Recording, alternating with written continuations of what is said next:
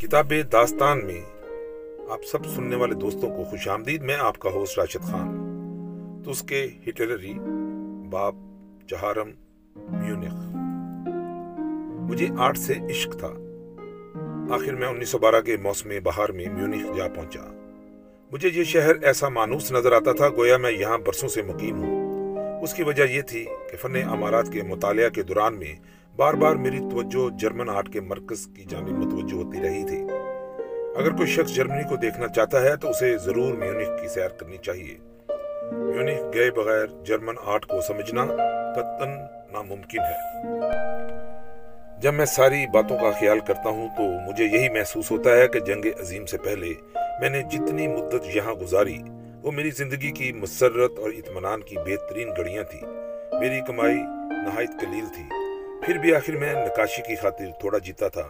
میں نکاشی تو اس لیے کرتا تھا کہ ضروریات زندگی مہیا کروں۔ ساتھ ہی ساتھ میں نے مطالعہ جاری رکھا۔ مجھے یقین کامل تھا کہ میں اپنے سامنے جو نظم العین رکھتا ہوں، انجام کار اس تک پہنچنے میں کامیاب ہو جاؤں گا۔ روزمرہ کی زندگی میں کئی چھوٹی موٹی سختیاں پیش آتی تھیں۔ میں ان سے گھبراتا نہ تھا۔ میرا یہی یقین مجھے ان کو برداشت کرنے کا حوصلہ دیتا تھا۔ علاوہ بری یہاں آتے ہی میں جیسے اس شہر کو پیار کرنے لگا۔ ویسا لگاؤ مجھے کسی اور جگہ سے نہ تھا۔ میں دل میں کہتا تھا کہ یہ ایک جرمن شہر ہے۔ یہ ویانا سے کیسا مختلف ہے؟ جب میں اس مختلف نسلوں کے منارہ بائبل کا تصور کرتا تو میرے دل میں نفرت پیدا ہوتی تھی۔ ایک اور خوشی کی بات یہ تھی کہ یہاں کے لوگ جرمن بولتے تھے۔ یہ زبان ویانا کے روزمرہ کی نسبت خود میرے طرز گفتگو کے بہت زیادہ قریب تھی۔ میونک کے روزمرہ سے میرا دل میں ایام شباب کی یاد تازہ ہو جاتی تھی۔ خاص طور پر جب میں ان لوگوں سے گفتگو کرتا جو بوئریا کے نچلے حصے سے یہاں آئے تھے، تب تو وہ یاد اور بھی زیادہ شگفتہ ہو جاتی تھی۔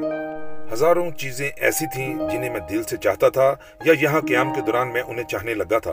تاہم، جس بات نے میری توجہ کو سب سے زیادہ اپنی جانب منعطف کیا، وہ وجہ یہ تھی کہ ودیارتھیوں کی قوی تنو مندی اور شہر کا حسن مذاق دونوں مل جل گئے تھے۔ یہ حقیقت مقامی امارات سے بھی مرتشے تھی۔ میرا دل اس شہر سے ایسا وابستہ ہو چکا تھا کہ مجھے دنیا کی کسی اور جگہ سے یہ لگاؤ نہیں۔ غالباً اس کی وجہ یہ تھی کہ میونخ آج تک میری شخصی ترقی کے ساتھ متعلق رہا ہے۔ اور شاید آئندہ بھی متعلق رہے۔ جو ہی میں یہاں داخل ہوا اور دیوان خاص کو دیکھا، بس میرا سینہ مسرت اور اطمینان سے امٹ آیا۔ اگر کوئی شخص بھی بنیا پن کی خصلتوں سے مبرہ ہے اور احساس حسن رکھتا ہے، تو وہ یقیناً دیوان خاص کی عظیم الشان عمارت میں ایک کشش محسوس کرے گا۔ ذاتی رشتوں کی طرح بین الاقوامی تعلقات میں بھی احتیاط برتنی چاہیے۔ اپنے پیشے کے کاروبار کے علاوہ مجھے سیاسی واقعات کی رفتار کے مطالعہ سے بے انتہا دلچسپی تھی۔ بالخصوص جن سیاسی واقعات کا تعلق خارجہ حکمت عملی سے ہو، ان میں تو مجھے اور بھی زیادہ شغف تھا۔ میں خارجہ حکمت عملی کا مطالعہ کرتے ہوئے جرمنی کی دوسری اقوام سے اتحاد کی پالیسی کو زیر نظر رکھتا تھا۔ ابھی میں آسٹریا میں ہی تھا کہ مجھے یہ پالیسی سرتا پاؤں غلط محروم ہونے لگی۔ پھر بھی ویانا میں مجھے صاف صاف اندازہ نہ تھا کہ جرمن سلطنت اپنے آپ کو دھوکہ دینے میں کس قدر دور تک نکل چکی ہے۔ ویانا میں میرا خیال تھا کہ برلن کے ارباب اختیار جس قوم سے اتحاد کیے بیٹھے ہیں، اس کی کمزوریوں سے بھی واقف ہوں گے۔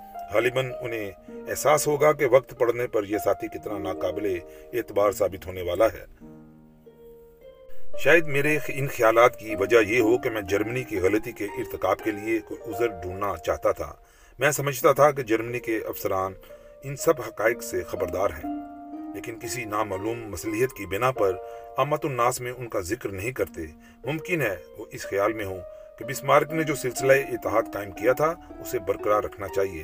اس سلسلے کے توڑنے سے جو بیرونی ممالک تاک لگائے بیٹھے ہیں، انہیں موقع مل جائے گا کہ وہ اٹھ کھڑے ہوں۔ پھر یہی وجہ کیا کم ہے کہ خود ہمارے اندر جو بغلی گھونسے موجود ہیں، وہ اس طرح خوف زدہ رہیں گے۔ جب مجھے جرمنی کے باشندوں سے میل ملاپ کا موقع ملا تو میں یہ دیکھ کر بچکا رہ گیا کہ میرے تمام مفروضے غلط تھے۔ میں کیا بتاؤں؟ مجھے یہ دیکھ کر کتنا تعجب ہوا کہ واقف کار حلقوں میں بھی کسی کو ہیبز برگ شہنشائیت کی اصل حالت کا علم نہ تھا۔ بالخصوص آمد الناس میں تو یہ وہم پھیلا ہوا تھا کہ آسٹریا جس سے ہمارا اتحاد ہے، وہ بھی کوئی ایسی طاقت ہے جو ضرورت کے وقت کسی حساب کتاب میں شمار ہوگی اور اپنے اساکر میدان میں لے آئے گی۔ عام خلقت کی کثرت ابھی تک آسٹریا کو ایک جرمن ریاست تصور کرتی تھی۔ انہیں خیال تھا کہ اس سلطنت پر اعتماد کیا جا سکتا ہے۔ وہ اس وہم میں تھے کہ جرمنی کی طرح آسٹریا کی طاقت کا اندازہ بھی اس کی کروڑوں رعایا سے لگایا جا سکتا ہے۔ اول تو انہیں یہ احساس نہ تھا کہ آسٹریا اب ایک جرمن ریاست نہیں۔ دوسرے وہ یہ نہ جانتے تھے کہ آسٹریا کی اندرونی حالت اسے بصورت تمام تباہی کی طرف دکیل لے جا رہی ہے۔ سیاسی مدبروں کے فیصلے ہمیشہ مدبرانہ نہیں ہوتے۔ اس وقت مجھے پیشہ ور مدبروں کی نسبت آسٹرین سلطنت کے حالات کا بہتر علم تھا۔ یہ مدبر ہمیشہ اندھے ہوتے ہیں۔ اب بھی وہ اندھا دھن بربادی کے راستے پر گامزن تھے۔ عام لوگوں کی رائے محض سرکاری دعووں کی صدائے باز گشت تھی۔ سرکاری حلقے اپنے اتحادی کی گوسالہ سامری کی طرح پرستش کرتے تھے۔ وہ اس کے سامنے سر بس تھے۔ شاید انہیں خیال تھا کہ وہ اپنی خوش اخلاقی اور شائستگی سے فریق ثانی کی بددیانتی بے اثر کر دیں گے۔ یہی وجہ تھی کہ آسٹریا کی جانب سے انہیں جو کچھ کہا جاتا تھا، وہ اسے تسلیم کر لیتے تھے۔ میں ابھی ویانا ہی میں تھا کہ سرکاری تقریروں اور ویانا کے اخبارات کے متضاد بیانات دیکھ کر مجھے آگ لگ جاتی تھی۔ باوجود اس کے جہاں تک ظاہری حالت کا تعلق تھا، ویانا ابھی ایک جرمن شہر ہی سمجھا جاتا تھا۔ اگر کہیں ویانا یا بالفاظ دیگر جرمن آسٹریا سے نکل کر سکلابی صوبوں میں جائیں تو وہاں اور ہی کیفیت نظر آتی تھی۔ پریاگ کے اخبارات پر ایک نظر ڈالی جائے تو اتحاد سلاسہ کا سارا پول کھل جاتا تھا۔ پریاگ میں اس سیاست کے شاکار کے لیے سوائے پھپتیوں اور تانوں کے اور کچھ نہ تھا۔ ابھی صلح کی رنگ رلیاں ہی منائی جا رہی تھیں اور دونوں شہنشاہ ایک دوسرے کی پیشانیوں پر بوسے دے رہے تھے کہ ان اخبارات نے صاف صاف اس اتحاد کی مخالفت شروع کر دی۔ وہ کہتے تھے، جو ہی زبانی جمع خرچ کا وقت گزرا اور عملی اشتراک کا موقع آیا، وہی یہ شیخ چلی کے خواب ختم ہو جائیں گے. چند سال بعد جب اس اتحاد کا پہلا امتحان ہوا، تو جرمنی میں سخت غیظ و غضب کا اظہار کیا گیا۔ اٹلی نہ صرف اتحاد ثلاثہ سے نکل گیا، بلکہ اس نے دشمنوں کے ساتھ ساز باز کر لی۔ باقی کے دونوں ساتھی ٹٹروں ٹوں رہ گئے۔ جب تک کسی شخص کی آنکھوں پر سرکاری مدبروں جیسا پردہ نہ پڑا ہو، وہ کیسے اعتبار کر سکتا تھا کہ جدھر آسٹریا ہو، اٹلی بھی اسی طرف کا ساتھ دے گا۔ آسٹریا میں اس حقیقت کا خوب احساس تھا۔ بین الاقوامی اتحاد حکومتوں کے مابین نہیں، بلکہ قوموں کے درمیان ہوتے ہیں۔ آسٹریا کی سلطنت میں محض ہیبس برگ خاندان اور آسٹرین جرمن اس اتحاد کے حامی تھے۔ ہیبس برگ خاندان کا یہ رویہ تو اس کے اپنے مفاد اور ضروریات کا نتیجہ تھا۔ باقی رہے جرمن وہ بیچارے سیاسی جہالت اور نیک نیتی کے شکار تھے۔ انہیں خیال تھا کہ اتحاد ثلاثہ کے ذریعے وہ جرمنی کی بڑی خدمت سر انجام دے رہے ہیں اور اس کے استحکام اور مضبوطی میں مدد دے رہے ہیں۔ اس طرح جرمنی کی قوت مدافعت میں اضافہ ہو جائے گا۔ انہیں کیا علم تھا کہ وہ جرمن سلطنت کی امداد کرنے کی بجائے اسے ایک ایسے مرگے رسیدہ حکومت کے ساتھ منسلک کر رہے ہیں جو اپنے ہمراہ، اپنے ساتھی کو بھی اپنی قبر میں لے ڈوبے گی۔ سب سے بڑھ کر یہ کہ وہ اس اتحاد کی حمایت میں خود ہیبس برگ خاندان کی جرمنوں سے مخالفت کی پالیسی کا شکار ہو گئے۔ وہ یوں کہ اس اتحاد کے باعث ہیبس برگ خاندان کو یقین ہو چکا تھا کہ جرمن سلطنت ان کے خانگی معاملات میں دخل نہ دے گی۔ غرض اب وہ پہلے کی نسبت زیادہ آرام سے اور بغیر کسی خطرے کے جرمن عنصر کو ختم کر دینے کی خانگی حکمت عملی انجام دے سکتا تھا۔ ایک تو جرمن حکومت کے واقعاتی زاویہ نظر کا یہی تقاضا تھا کہ اس قسم کے معاملات کے متعلق کبھی کوئی شکایت نہ کی جائے۔ پھر اگر وہ کبھی آسٹریا میں سکلاب اقتدار قائم کرنے کی مضمون پالیسی کے خلاف احتجاج کرے بھی تو اسے ہمیشہ یہ اتحاد یاد دلا کر خاموش کیا جا سکتا تھا۔ جب جرمن سلطنت خود ہیبس برگ ریاست پر اعتماد کر رہی تھی تو آسٹریا میں رہنے والے جرمن کیا کرتے اور وہ مقابلہ کرتے تو انہیں جرمن سلطنت کے سامنے غدار ثابت کیا جاتا۔ ان کے بھائی بندوں کے سامنے ان کی توہین ہوتی۔ حالانکہ وہ اپنے جرمن روایات برقرار رکھنے کی خاطر اتنے کرنوں سے قربانیاں کر رہے تھے۔ آسٹریا میں رہنے والے جرمنوں کا اقتدار ختم ہو جانے کے بعد یہ اتحاد کس کام آ سکتا تھا؟ اگر اتحاد ثلاثہ سے جرمنی کو کوئی فائدہ پہنچنا تھا، تو اس کے لیے پہلی شرط یہ تھی کہ آسٹریا میں جرمن اقتدار برقرار رکھا جاتا۔ آسٹریا میں بسنے والی مختلف قوموں کے اندرونی مسائل کے متعلق جرمنی کے مدبرین اور عوام کا رویہ نہ صرف اہم مکانہ تھا، بلکہ دیوانگی کی حد تک پہنچا ہوا تھا۔ وہ سمجھتے تھے کہ یہ اتحاد کسی ٹھوس بنیاد پر قائم ہے۔ اسی اتحاد پر انہیں قوم کے سات کروڑ افراد کی سلامتی، ان کے مستقبل اور زندگی کی بازی لگا رکھی تھی۔ ساتھ ہی ساتھ اسی اتحاد کی بدولت، وہ اپنے حلیف کو اجازت دے رہے تھے کہ وہ نہایت باقاعدگی اور پورے عزم سے سال بسال اس اتحاد کی جڑوں پر کلہڑا چلاتا رہے۔ ایک دن ایسا بھی آنا تھا جب ویانا کے مدبرین کے ساتھ ایک رسمی معاہدے کے سوا اس اتحاد میں اور کوئی جان باقی نہ رہنی تھی، جہاں تک کسی ٹھوس حمایت کا تعلق ہے، اس اتحاد نے جرمنی کے حق میں بے سوز ثابت ہونا تھا۔ ناقابل اعتماد دوستوں سے تنہائی بہتر ہے۔ جہاں تک اٹلی کا تعلق تھا، وہاں تو شروع سے ہی یہ کیفیت تھی جرمنی کے باشندوں نے قوم کی تاریخ اور نفسیات کا غور سے مطالعہ نہ کیا تھا، ورنہ وہ ایک ساتھ کے لیے بھی یقین نہ کرتے کہ اٹلی اور آسٹریا ان کے ساتھ میدان جنگ میں شانہ باشانہ کھڑے ہو کر لڑیں گے۔ اگر اٹلی کی حکومت آسٹریا کی حمایت میں ایک سپاہی بھیجنے کی بھی جرت کرتی تو ملک میں انقلاب ہو جاتا۔ ان دونوں سلطنتوں کے مابین ایسی نفرت تھی کہ اٹلی مارکائے کارزار میں آسٹریا کا دشمن بننے کی سوا اور کوئی پوزیشن اختیار نہ کر سکتا۔ میں ویانا میں بارہا اس گہری حکارت کے مظاہرے دیکھ چکا تھا، جس سے آسٹریا اور اٹلی متحد تھے۔ خاندان ہیبسبرگ صدیوں سے اٹلی کی آزادی کے خلاف ایسے جرائم کا مرتکب ہو چکا تھا کہ چاہے کیسی ہی صفائی قلب برتی جاتی، وہ جرائم کبھی معاف نہ کیے جا سکتے تھے۔ ترہ یہ ہے کہ حکومت سے لے کے آمات الناس تک کسی میں یہ صفائی قلب بھی موجود نہ تھی۔ اٹلی، آسٹریا سے دو طرح کا تعلق رکھ سکتا تھا، یا جنگ اور یا اتحاد۔ مخر الذکر صورت میں اول الذکر منصوبے کے لیے مزے سے تیاری کی جا سکتی تھی۔ بالخصوص جب آسٹریا اور روس کے باہمی تعلقات کی یہ حالت تھی کہ دونوں سلطنتوں کے لیے جنگ کے سوا اور بھی طریقے سے باہمی تنازعوں کا فیصلہ کرنا روز بروز زیادہ ناممکن ہوتا جا رہا تھا، تو ایسے وقت میں آسٹریا سے اتحاد کرنا جتنا خطرناک تھا، اتنا ہی لا یعنی بھی تھا۔ جرمنی کی یہ حرکت ثابت کرتی ہے کہ اس کی پالیسی منطق اور دور اندیشی دونوں سے آ رہی تھی۔ آخر یہ اتحاد قائم کرنے کا مقصد کیا تھا؟ وہ مقصد ایک ہی ہو سکتا تھا یعنی اکیلے رہنے سے جرمنی جیسے ترقی کر سکتا ہے، اس کی نسبت کسی بہتر مستقبل کا انتظام کیا جا سکے۔ جرمنی کا مستقبل تبھی بہتر ہو سکتا تھا جب جرمن قوم کی ضروریات زندگی مہیا کی جاتی۔ ضبط تولید خلاف وضع فطرت ہے۔ سوال صرف یہ تھا کہ جہاں تک ہماری نظر کام کرتی ہے، قوم کی زندگی مستقبل قریب میں کیا شکل اختیار کرے گی؟ یورپ کی اقوام میں اس وقت جو باہمی توازن قائم ہے، اس کے اندر جرمنی کی ترقی اور سلامتی کا کثر تعمیر کرنے کے لیے کیا اقدام مفید ثابت ہوگا؟ جرمنی کی خارجہ حکمت عملی جن اصولوں پر مبنی ہونی چاہیے تھی، اگر ان کا صاف صاف تجزیہ کیا جاتا، تو مندرجہ ذیل نتائج برآمد ہوتے۔ ہر سال جرمنی کی آبادی میں نو لاکھ نفوس کا اضافہ ہوتا ہے۔ اس نئے شہروں کی فوج کی ضروریات پورا کرنا ہر سال پہلے سے زیادہ مشکل ہوتا جا رہا ہے۔ اس کا انجام سوائے تباہی کے اور کیا ہو سکتا ہے؟ زبوحالی فاقہ کشی کے خطرے کا ابھی سے علاج ہونا چاہیے۔ اس ہولناک آفت سے بچنے کے چار طریقے ہو سکتے تھے۔ نمبر ایک، فرانسیسیوں کی تلقید کرتے ہوئے ہم بھی مصنوعی طور پر نئے بچے کی پیدائش پر قابو رکھ سکتے تھے۔ یوں آبادی میں اضافہ نہ ہو۔ جب کسی قوم پر آفت آ جائے، آب و ہوا نام مسائد ہو، زمین زرخیز نہ ہو، تو خاص حالات میں قدرت خود بعض نسلوں اور بعض ملکوں کی آبادی بڑھنے نہیں دیتی۔ ایسے موقعوں پر فطرت جیسی دارنش مندی کا ثبوت دیتی ہے، ویسے ہی وہ بحرحم بھی ہو جاتی ہے۔ وہ تلود و تناسل کی قوت میں کوئی رکاوٹ پیدا نہیں کرتی، برعکس اس کے وہ نوزائیدہ مخلوق کو ایسے کڑے امتحان اور مصیبتوں سے دوچار کرتی ہے کہ جو کوئی طاقت یا صحت کے ترازو میں پورا نہ اترے، وہ فی الفور عدم آباد روانہ کر دیا جاتا ہے۔ جو کوئی زندگی کے ان ہزاروں امتحانوں، مصیبتوں کو جھیل کر باقی بچے۔ وہ پھر تلود و تناسل کا مجاز ٹھہرتا ہے۔ غرض انتخاب کا عمل اثر نو شروع ہو جاتا ہے۔ افراد کے ساتھ یہ وحشیانہ سلوک کرتے ہوئے فطرت جو ہی کسی کو زندگی کی آزمائشوں کے ناقابل پاتی ہے، وہیں اسے واپس بلا لیتی ہے۔ اس طرح نسل کی طاقت اور نو انسانی کی ترقی ہر بار نئی منزلیں طے کرتی جاتی ہے۔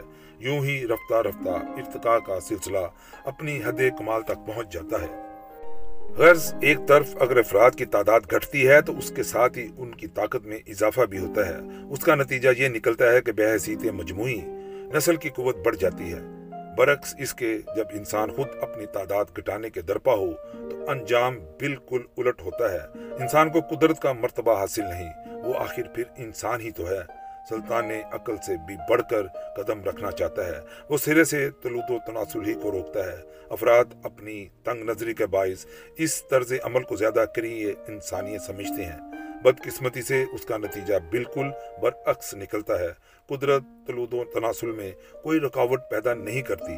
وہ افراد کو زندگی کے کڑے سے کڑے امتحانوں کے ذریعے آزماتی ہے۔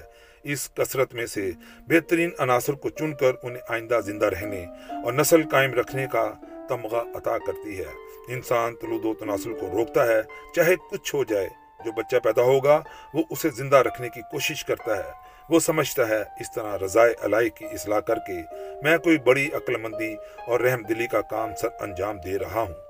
وہ خیال کرتا ہے کہ آخر میں نے ایک سیگا میں تو فطرت پر اپنی برتری کا سکہ جما دیا اور ثابت کر دیا کہ ہمیشہ فطرت پر ہی اعتماد کرنا ٹھیک نہیں۔ خدائے ذوالجلال کی یہ بوزانہ مخلوق یہ تصور کر کے مسرور ہوتی ہے کہ ہم نے آبادی کی تعداد میں کمی کر لی۔ اگر اسے یہ بتایا جائے کہ اس طرح شخصی انحطاط کی ابتدا کر رہے ہو، تو یقیناً اسے یہ سن کر خوشی نہ ہوگی۔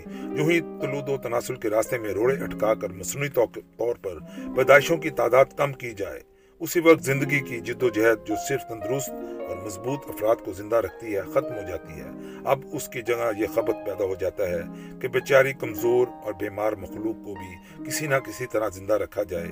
اس طرح اولاد آدم کو ایک ایسے راستے پر ڈال دیا جاتا ہے جہاں ہر آئندہ نسل پہلی نسل سے زیادہ بدبختی کا شکار ہوتی جائے گی۔ فطرت کی رضا کو نظر حکارت سے دیکھنے کی یہی سزا ہے۔ اگر اس پالیسی کو جاری رکھا جائے تو اس کا نتیجہ صرف یہی نکل سکتا ہے کہ ایسا کرنے والی قوم آخر کار اس دنیا سے اپنا وجود ختم کر دے گی۔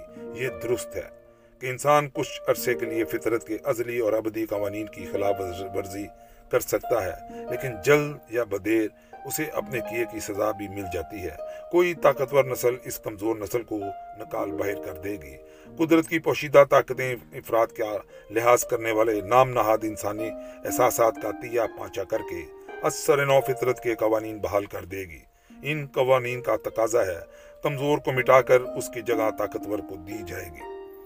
جو حکمت عملی قوم کی زندگی برقرار رکھنے کے لیے پیدائش کی رفتار روک کر آبادی کم کرنا چاہتی ہے۔ وہ قوم کا مستقبل تباہ کر رہی ہے۔ قوم کی عظمت ملک کی عرضی وسط پر انحصار رکھتی ہے۔ ایک اور حل یہ ہے کہ خود ملک کے اندر نئی بستیاں آباد کی جائیں۔ یہ تجویز ہمارے زمانے میں بار بار پیش کی جاتی تھی اور اسے بہت کچھ سراہا بھی جاتا ہے۔ اس تجویز کو پیش کرنے والوں کی نیتیں نیک ہیں، لیکن اکثر لوگ اس کے معنی غلط سمجھتے ہیں۔ نتیجہ یہ ہوتا ہے کہ اس سے ناقابل تصور آفتیں رونما ہوتی ہیں۔ یہ درست ہے کہ کسی حد تک زمین کی زرخیزی میں اضافہ کیا جا سکتا ہے، لیکن یہ اضافہ محدود ہے اور لامحدود نہیں بنایا جا سکتا۔ زمین کو زرخیز بنا کر کچھ عرصہ تک جرمنی کی زائد پیدائش کے ساتھ توازن قائم رکھا جا سکتا ہے۔ اس دوران میں فاقہ کشی کی نوبت نہ آئے گی۔ پھر ہمیں یاد رکھنا چاہیے کہ زندگی کا معیار پیدائش کی رفتار سے بھی زیادہ تیزی کے ساتھ بلند ہو رہا ہے۔ سال بسال ہمارے کھانے، کپڑے کی ضروریات زیادہ ہوتی جا رہی ہیں۔ سو سال پہلے ہمارے اباؤ اجداد کی ضروریات اس کے مقابلے میں اشر اشیر بھی نہ تھیں۔ لہذا یہ تصور کرنا غلط ہوگا کہ زمین کی زرخیزی میں اضافہ کرنے سے آبادی کے اضافے کی ضروریات بھی پوری کی جا سکیں گی۔ نہیں، یہ علاج بس ایک حد تک کی کارگر ہے۔ زمین سے جتنی زیادہ پیداوار ہوگی، کم از کم اس کا ایک حصہ تو معیار زندگی بلند ہو جانے سے پیدا ہونے والی ضروریات میں صرف ہو جائے گا۔ مزید برآں، اگر بال فرض ضروریات کم سے کم کر دی جائیں اور ساری طاقت زراعت پر ہی مرکوز کر دی جائے، پھر بھی ہم کبھی نہ کبھی تو اس حد تک پہنچ کر رکنے پر مجبور ہو جائیں گے، جس سے آگے زمین کی زرخیزی نہیں بڑھائی جا سکتی۔ ہم کتنی ہی محنت سے کام لیں، زمین کی پیداوار اس حد سے آگے نہیں بڑھائی جا سکے گی۔ غرض ایسے ہیلوں سے ہم زبو حالی کے روز بد کو چند دنوں تک ملتوی بھی کر دیں تو پھر آخر ایک دن تو ہمیں اس کا سامنا کرنا ہی پڑے گا۔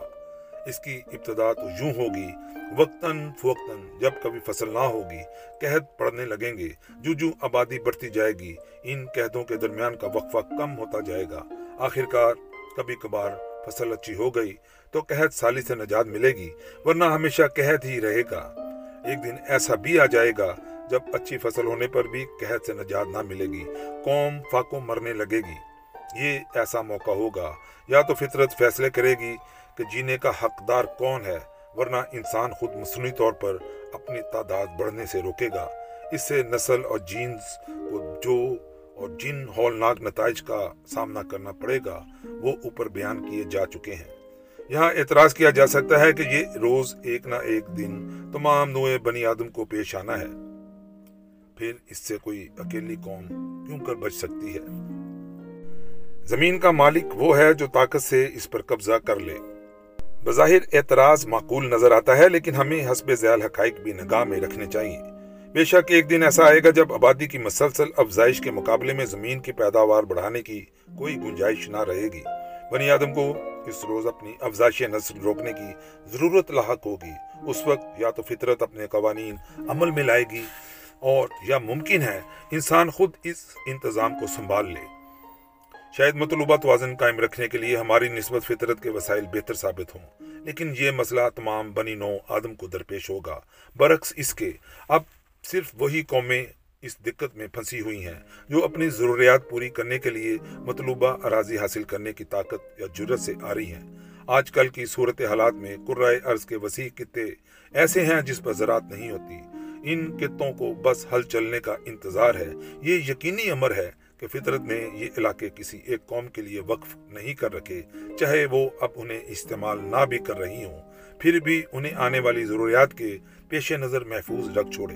یہ علاقے ان قوموں کے انتظار کر رہے ہیں جن پر، ان پر تسلط حاصل کرنے کی طاقت اور زراعت کرنے کی ہمت موجود ہو۔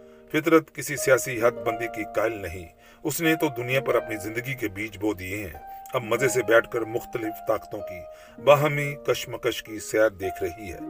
جو کوئی زیادہ سے زیادہ دلیری اور محنت کا اظہار کرے، وہی اس کا فرزند دل بند ہے۔ اس کو زندہ رہنے کا حق حاصل ہوگا۔ جو قوم فاتح نہیں بنے گی، اسے ایک دن مفتو بننا پڑے گا۔ اگر کوئی قوم داخلی بستیاں آباد کرنے میں لگی رہتی ہے اور دوسری قومیں نئے نئے علاقے ملحق کر کے تمام قرائے ارض پر اپنے مقبوضات میں مسلسل اضافہ کر رہی ہیں، تو ایک دن ایسا بھی آئے گا جب دوسری قومیں تو اپنی آبادی میں اضافہ کر رہی ہوں گی اور اس کو اپنی آبادی گٹانی پڑے گی۔ یہ دن آخر ضرور آئے گا۔ اگر کسی قوم کا علاقہ رقبے میں کم ہے تو اس کے لیے یہ دن جلد ہی آ جائے گا۔ بدقسمتی سے دنیا کی بہترین اقوام یا بالفاظ دیگر مہذب ترین اقوام اپنی اندھا دون صلح پسندی کے باعث داخلی بستیاں آباد کرنے میں لگی رہیں اور نئے علاقوں پر قبضہ کرنے سے اعتراض کرتی رہیں۔ حالانکہ بنی آدم کی ترقی انہی اقوام سے وابستہ ہیں۔ برعکس اس کے ادنا درجے کی اقوام نے تمام قرائے ارض پر بستیاں آباد کرنے کے لیے وسیع علاقوں پر تسلط حاصل کر لیا۔ اس مقابلے سے حسب ذیل نتیجہ عکس ہوتا ہے۔ جو اقوام معیار تہذیب کے لحاظ سے برتر رتبے کی مالک ہیں، لیکن دس درازی سے جھجکتی ہیں۔ وہ اپنی آبادی کی ضروریات کے مقابلے میں علاقے کی قلت کے باعث اپنی افزائش محدود کرنے پر مجبور ہو جائیں گی۔ برخلاف اس کے، جو اقوام تہذیب کے لحاظ سے ادنا درجے پر ہیں، لیکن وسیع علاقوں کی مالک ہیں، وہ اپنی آبادی میں بے شمار اضافہ کرتی جائیں گی۔ بالفاظ دیگر، اگر یہ سلسلہ جاری رہے تو ایک دن دنیا بنی آدم کے اس حصے سے بڑھ جائے گی، جو تہذیب و تمدن میں کم رتبہ ہونے کے باوجود طاقت اور ہمت میں برتر ہوگا۔ بزدلوں کی درد مندی سے دلیر مردوں کی بے دردی بہتر ہے۔ چاہے یہ حالات کتنا ہی عرصہ گزرنے کے بعد درپیش آئیں لیکن ایک دن ایسا ضرور آئے گا جب دو ہی صورتیں باقی رہ جائیں گی۔ یا تو دنیا پر ہماری جمہوریت کے موجودہ تصور کے مطابق حکومت ہوگی اور ہر فیصلہ کثرت تعداد کے مالک نسلوں کے حق میں ہوگا، یا تمام عالم پر فطرت کی تقسیم اقتدار کا راج ہوگا اور وہ قومیں غالب ہوں گی جو احسار نفس کی قائل نہیں اور ایک سنگ دل ارادے کی مالک ہیں۔ کون انکار کر سکتا ہے کہ بنی آدم کو اس دنیا میں اپنا وجود قائم رکھنے کے لیے ایک دن ایک خوفناک کش مکش میں مبتلا ہونا پڑے گا؟ انجام کار صرف خود حفاظتی کا احساس غالب آئے گا۔ جس وقت حفظ نفس کے شعلے بلند ہوئے، یہ نام نہاد درد مندی ویسے ہی پگھل جائے گی جیسے میں جیسے موسم بہار کی دھوپ سے برف پگھل جاتی ہے۔ سچ پوچھو تو یہ درد مندی اور انسانیت ہے بھی کیا؟ محض فریب نفس اور احمقانہ اور نامردانہ بزدلی کا ایک مجموعہ۔ انسان کی موجودہ عظمت مسلسل جد و جہد کا نتیجہ ہے۔ اگر ہمیشہ کے لیے امن قائم ہو گیا تو انسان کا ان حتات لازمی ہے۔ مطالبات منوانے چاہیے، کم نہیں کرنے چاہیے۔ ملک کے اندر نئی بستیاں آباد کرنے کا چرچا ہم جرمنوں کے لیے مہلک ہے۔ اس سے یہ عقیدہ اور پختہ ہوتا ہے کہ ہم نے ایک ایسا علاج دریافت کر لیا ہے جو ہماری طبعی صلح پسندی کے عین مطابق ہے۔ یوں ہم ایک نیم مردہ زندگی بسر کرنے کے قابل ہو جائیں گے۔ اگر اس تعلیم کا ہماری قوم پر کچھ اثر ہو گیا تو ہم دنیا میں جس مرتبے کے مستحق ہیں، اسے حاصل کرنے کی تمام کوششیں ختم ہو جائیں گی۔ جو ہی ایک اوس جرمن قائل ہو گیا کہ اس ترتیب سے اس کے روزگار اور مستقبل کا انتظام ہو سکتا ہے، وہیں اس ملک کے اہم ترین مطالبات پورے کرانے کی تمام کوششوں پر پانی پھر جائے گا۔ جب قوم اس روش پہ کانے ہو جائے تو کسی در حقیقت مفید، خارجی، حکمت عملی کی کہاں گنجائش رہے گی؟ جرمن قوم کا مستقبل بھی ساتھ ہی ہمیشہ کے لیے غرق ہو جائے گا۔ جو ہی ہم اس داخلی بستیاں بات کرنے کے نظریے کے نتائج سے واقف ہو جاتے ہیں، ہم ایک دوسری حقیقت کو بھی نظر انداز نہیں کر سکتے۔ یہ محض اتفاق ہی نہیں، ہماری قوم میں یہ مسموم ذہنیت پھیلانے والے زیادہ تر جہودی ہیں۔ وہ اپنے شکار سے خوب واقف ہیں۔ وہ جانتا ہے کہ انہیں فریب کاری سے دھوکہ دیا جا سکتا ہے۔ یہ سادہ لو مخلوق ہر اس مشورے کو ایک سنہری اجاز سمجھ کر ممنونیت سے قبول کر لے گی، جس سے انہیں فطرت کو دو دے کر زیر کر لینے کی امید دلائی جائے۔ وہ زندگی کی سخت اور بے رحم کش مکش سے بچنا چاہتے ہیں، انہیں توقع ہے کہ وہ ہاتھ پاؤں توڑ کر آرام سے بیٹھے بیٹھے انجام کار دنیا کے مالک بن جائیں گے۔ وہ سوچتے ہیں کہ جب کبھی موقع ملا ہم بھی اپنے کارنامے دکھائیں گے۔ اس بات پر جتنا زور دیا جائے، کم ہے کہ ملک کے اندر نئی بستیاں آباد کرنے سے صرف معاشرتی تکالیف کا علاج کیا جا سکتا ہے۔ نئی بستیاں آباد کرنے کے لیے سب سے ضروری اور پہلی شرط یہ ہے کہ اراضی کو سٹا بازوں کے ہاتھ سے نجات دلا کر آزاد کیا جائے۔ اس طرح قوم کے مستقبل کا انتظام ہرگز نہیں کیا جا سکتا۔ قوم کے مستقبل کے لیے تو نیا علاقہ حاصل کرنا لازمی ہے۔ اگر ہم کوئی دوسرا راستہ اختیار کریں، تو جلد ہی ہم اس حد تک پہنچ جائیں گے جہاں سے آگے زمین کی زرخیزی کام نہیں دے سکتی۔ ساتھ ہی ساتھ ایک حد تک پہنچ کر آگے ہماری آبادی بڑھنے کی بھی گنجائش نہ رہے گی۔ آخر میں حسب ذیل نتیجے کے سوا اور کوئی چارہ نہیں۔ قومی علاقہ محدود ہے۔ اس علاقے کے اندر نئی بستیاں آباد کرنے کی گنجائش مزید محدود ہے۔ ان حالات میں تولد و تناسل میں رکاوٹ ہونا لازمی امر ہے۔ جہاں یہ دونوں باتیں مل جائیں، وہاں کسی قوم کی سیاسی اور عسکری حیثیت پر بہت برا اثر پڑتا ہے۔ ملک کی وسعت سلطنت کے دفاع میں کار آمد ہے۔ قومی علاقے کی وسعت قوم کی خارجی حفاظت میں بہت کچھ دخل رکھتی ہے۔ کسی قوم کے پاس جتنا وسیع علاقہ ہو، اتنا ہی اس کی مدافعت کے انتظامات بھی زیادہ مضبوط ہوتے ہیں۔ وسیع علاقوں کی مالک حکومتوں کے مقابلے میں جس قوم کا علاقہ محدود ہو، اس کے خلاف عسکری نتائج زیادہ جلدی، زیادہ آسانی، زیادہ ہماگیری اور زیادہ فیصلہ کن انداز سے پیدا کیے جا سکتے ہیں۔ علاوہ بری قومی علاقے کی وسعت خود کسی حد تک اس امر کی ضمانت ہے کہ کوئی بیرونی طاقت بغیر سوچے سمجھے حملے کی جرت نہ کرے۔ وجہ یہ کہ اس صورت میں یہ لڑائی طویل ہوگی اور فیصلہ کن فتح حاصل کرنے سے پہلے ایڑی چوٹی کا زور خرچ ہو جائے گا۔ جب اتنی بڑی مہم کا بیڑا اٹھانا ہو تو ایسے جارحانہ اقدام کے لیے غیر معمولی اسباب درکار ہوں گے۔ یہی وجہ ہے کہ کسی حکومت کے علاقے کی وسعت قومی حریت اور آزادی کی حفاظت کو مقابلہ تن آسان بنا دیتی ہے۔ برعکس، اس کے سلطنت کا رقبہ کلیل دیکھ کر خواہ مخواہ حملہ آور کے منہ میں پانی بھر آتا ہے۔ سچ کے بیان کرنے کو بھی سلیقہ چاہیے۔ حقیقت یہ ہے، جرمنی کے نام نہاد محب قوم طبقے آبادی کی افزائش اور قومی علاقے کی قلت کے تناسب کو متوازن رکھنے کی پہلی دونوں صورتوں کے مخالف تھے۔ لیکن اس مخالفت کے حق میں جو دلائل دیے جاتے تھے، وہ میرے مذکورہ بالا استدلال سے مختلف تھے۔ پیدائش کی رفتار میں رکاوٹ پیدا کرنا، بعض اخلاقی جذبات کی بنا پر ناموضوع خیال کیا جاتا تھا۔ ملک کے اندر نئی بستیاں آباد کرنے کی تجاویز نہایت غصے سے رد کی جاتی تھی کیونکہ شک کیا جاتا تھا کہ اس طرح بڑے بڑے ذمہ داروں پر زد پڑے گی۔ یہ حملہ کہیں ذاتی جائیداد کی سراسر مخالفت کا پیش خیمہ نہ ہو۔ ملک کے اندر نئی بستیاں آباد کرنے کی تجویز جس رنگ میں پیش کی جاتی تھی، اس کے مد نظر بڑے بڑے زمینداروں کے شکوک حق بجانب بھی تھے۔ بہر صورت ملک میں نئی بستیاں آباد کرنے کی تجویز جس طرح رد کی گئی، اس سے کوئی ذہانت کا ثبوت نہیں ملتا۔ اس طرح آمد الناس پر جو اثر ہوا، اس کا خیال ہی نہیں کیا گیا۔ علاوہ ازی جو عذر گڑا گیا، وہ بات کی طے کو نہ پہنچا۔ اب صرف دو ہی طریقے باقی رہ گئے تھے، جن سے بڑھتی ہوئی آبادی کے لیے خوراک اور روزگار مہیا کیا جا سکتا تھا۔ نمبر تین، ایک صورت تو یہ تھی کہ نیا علاقہ حاصل کرنے کی فکر کی جائے، جہاں ہر سال بڑھتی ہوئی آبادی کا ایک حصہ رہائش کی خاطر بیچ دیا جایا کرے۔ نمبر چار، ایک اور صورت یہ تھی کہ ملک کی صنعت اور تجارت کو اس طرح منظم کیا جائے کہ برآمد کی مقدار بڑھ جائے۔ یوں بیرونی منڈیوں میں جو نفع حاصل ہو، اس سے قوم کی پرورش کے لیے سامان خریدا جائے۔ غرض مسئلہ یہ تھا کہ ملک کے علاقے کو وسعت دی جائے یا غیر ملکی نو آبادیاں حاصل کرنے اور تجارت کے فروغ پر توجہ دی جائے، دونوں امکانات پر غور کی گئی، ان کا تجزیہ کیا گیا اور مختلف دلائل پیش کر کے ان کے حسن و قبا پر نظر دوڑائی گئی۔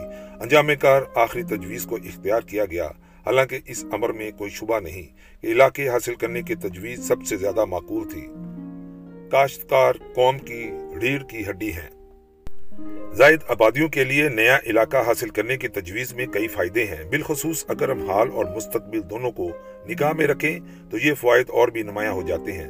اول، تو اس حکمت عملی پر جتنا زور دیا جائے کم ہے، جس سے قوم کی بنیادیں کاشتکاروں کے تنوع مند طبقہ پر رکھی جائیں۔ ہمارا موجودہ طرز معاشرت کی کئی خرابیاں محض دیہاتی اور شہری آبادی میں تناسب قائم نہ رہنے کا نتیجہ ہیں۔ آج کل جو معاشرتی امراض پھیل رہے ہیں، ان سے کسی قوم کو محفوظ رکھنے کے لیے چھوٹے اور درمیانے درجے کے کاشتکار ہمیشہ بہترین تریاق ثابت ہوتے رہے ہیں۔ علاوہ بیرین یہی ایک ایسا علاج ہے جو قوم کی خانہ داری کے اندر رہتے ہوئے قوم کی نانے شینا کی ضمانت دے سکتا ہے۔ اگر ایک دفعہ یہ شرط پوری ہو جائے تو آج کل صنعت و تجارت کو جو غیر فطری برتری حاصل ہو رہی ہے وہ ختم ہو جائے گی۔ بجائے اس کے صنعت و تجارت بھی قوم کی عام خانہ داری میں اپنی مناسب جگہ پر آ جائیں، مانگ اور بہم رسانی کے مابین ایک توازن قائم ہو جائے۔ قوم اپنی معاش کے لیے صنعت و تجارت کی محتاج نہ رہے، بلکہ انہیں امدادی شعبوں کی حیثیت دے دی جائے۔ صنعت و تجارت کا اصلی فرض یہ ہے کہ وہ قوم کی پیداوار اور خرچ کے مابین توازن قائم رکھیں۔ جب وہ یہ فرض ٹھیک طرح ادا کریں، تو کم و بیش قوم کی معاش دوسرے ممالک کی محتاج نہیں رہتی، قوم کی معاشی حاجت مندی دور ہو جائے، تو اس سے اس کی آزادی اور خود مختاری کی ضمانت ہے۔ بالخصوص جب قوم کی تاریخ میں کوئی نازک وقت آ جائے، تو اس وقت یہ حقیقت اور بھی واضح ہو جاتی ہے۔ طاقت کے بغیر انصاف محروم رہتا ہے۔ واضح رہے تو سے یہ ملک کی یہ پالیسی کامرون میں پوری نہیں کی جا سکتی۔ یہ تو بس یہی یورپ کے اندر پایا تکمیل تک پہنچنی چاہیے۔ یہ بات ذرا ٹھنڈے دل سے اور آنکھیں کھول کر سوچنے والی ہے۔ یقیناً اس قادر مطلق کی تقسیم کا تقاضا یہ نہیں کہ ایک قوم کو دوسری قوم کے مقابلے میں اس دنیا کی اراضی پچاس گنا زیادہ حاصل ہو۔ آج جب کوئی شخص اس صورتحال پر غور کرنے بیٹھے تو اسے موجودہ سیاسی حد بندی کی پرواہ نہ کرنی چاہیے۔ سوچنا تو یہ ہے کہ پوری سختی سے انصاف کیا جائے تو کیا ہونا چاہیے؟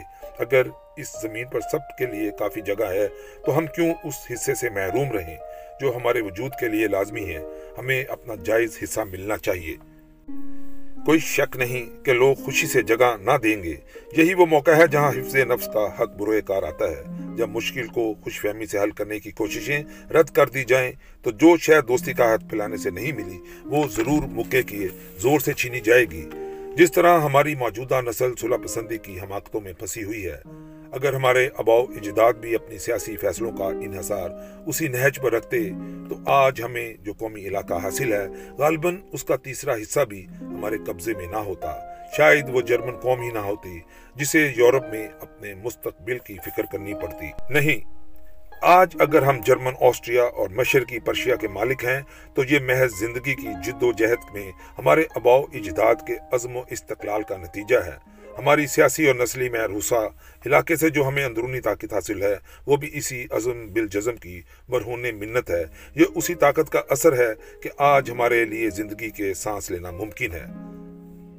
سلطنت کا استحکام مقبوضات سے ہے۔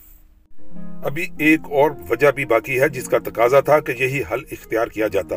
یورپ کی معاصر حکومتوں میں سے اکثر و بیشتر کی مثال ایک مخروط سے دی جا سکتی ہے، جو اپنے قاعدے پر کھڑا ہے۔ ان حکومتوں کو یورپ کے جس علاقے پر تسلط حاصل ہے، وہ ان کے مقبوضات، خارجی، تجارت وغیرہ کے مقابلے میں اس قدر تھوڑا ہے کہ خیال کرنے سے ہنسی آتی ہے۔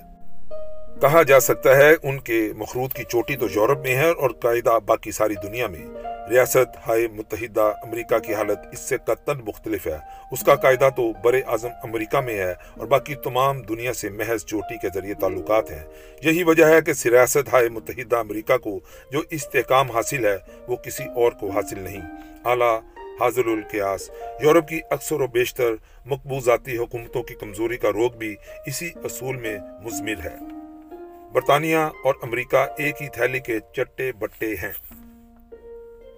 اس دعوے کو رد کرنے کے لیے انگلستان کی مثال نہیں دی جا سکتی۔ یہ ٹھیک ہے، اگر برطانوی سلطنت کے نقشے کو محض ایک سرسری نظر سے دیکھیں، تو انگریز اور سیکسن اقوام نے بذات خود جو ایک دنیا آباد کر رکھی ہے، وہ با آسانی نگاہ سے چوک جاتی ہے۔ لیکن انگلستان کی پوزیشن کا مقابلہ یورپ کے کسی اور سلطنت سے نہیں کیا جا سکتا۔ وجہ یہ کہ انگلستان اور ریاست ہائے متحدہ امریکہ دونوں مل کر ایک ہی زبان اور ایک ہی ثقافت کی ایک وسیع بستی ہیں۔ جنگ کرو اور مقبوضات حاصل کرو۔ غرض جرمنی کے لیے حصول اراضی کی معقول پالیسی صرف یہی تھی کہ یورپ میں تازہ علاقہ حاصل کیا جاتا۔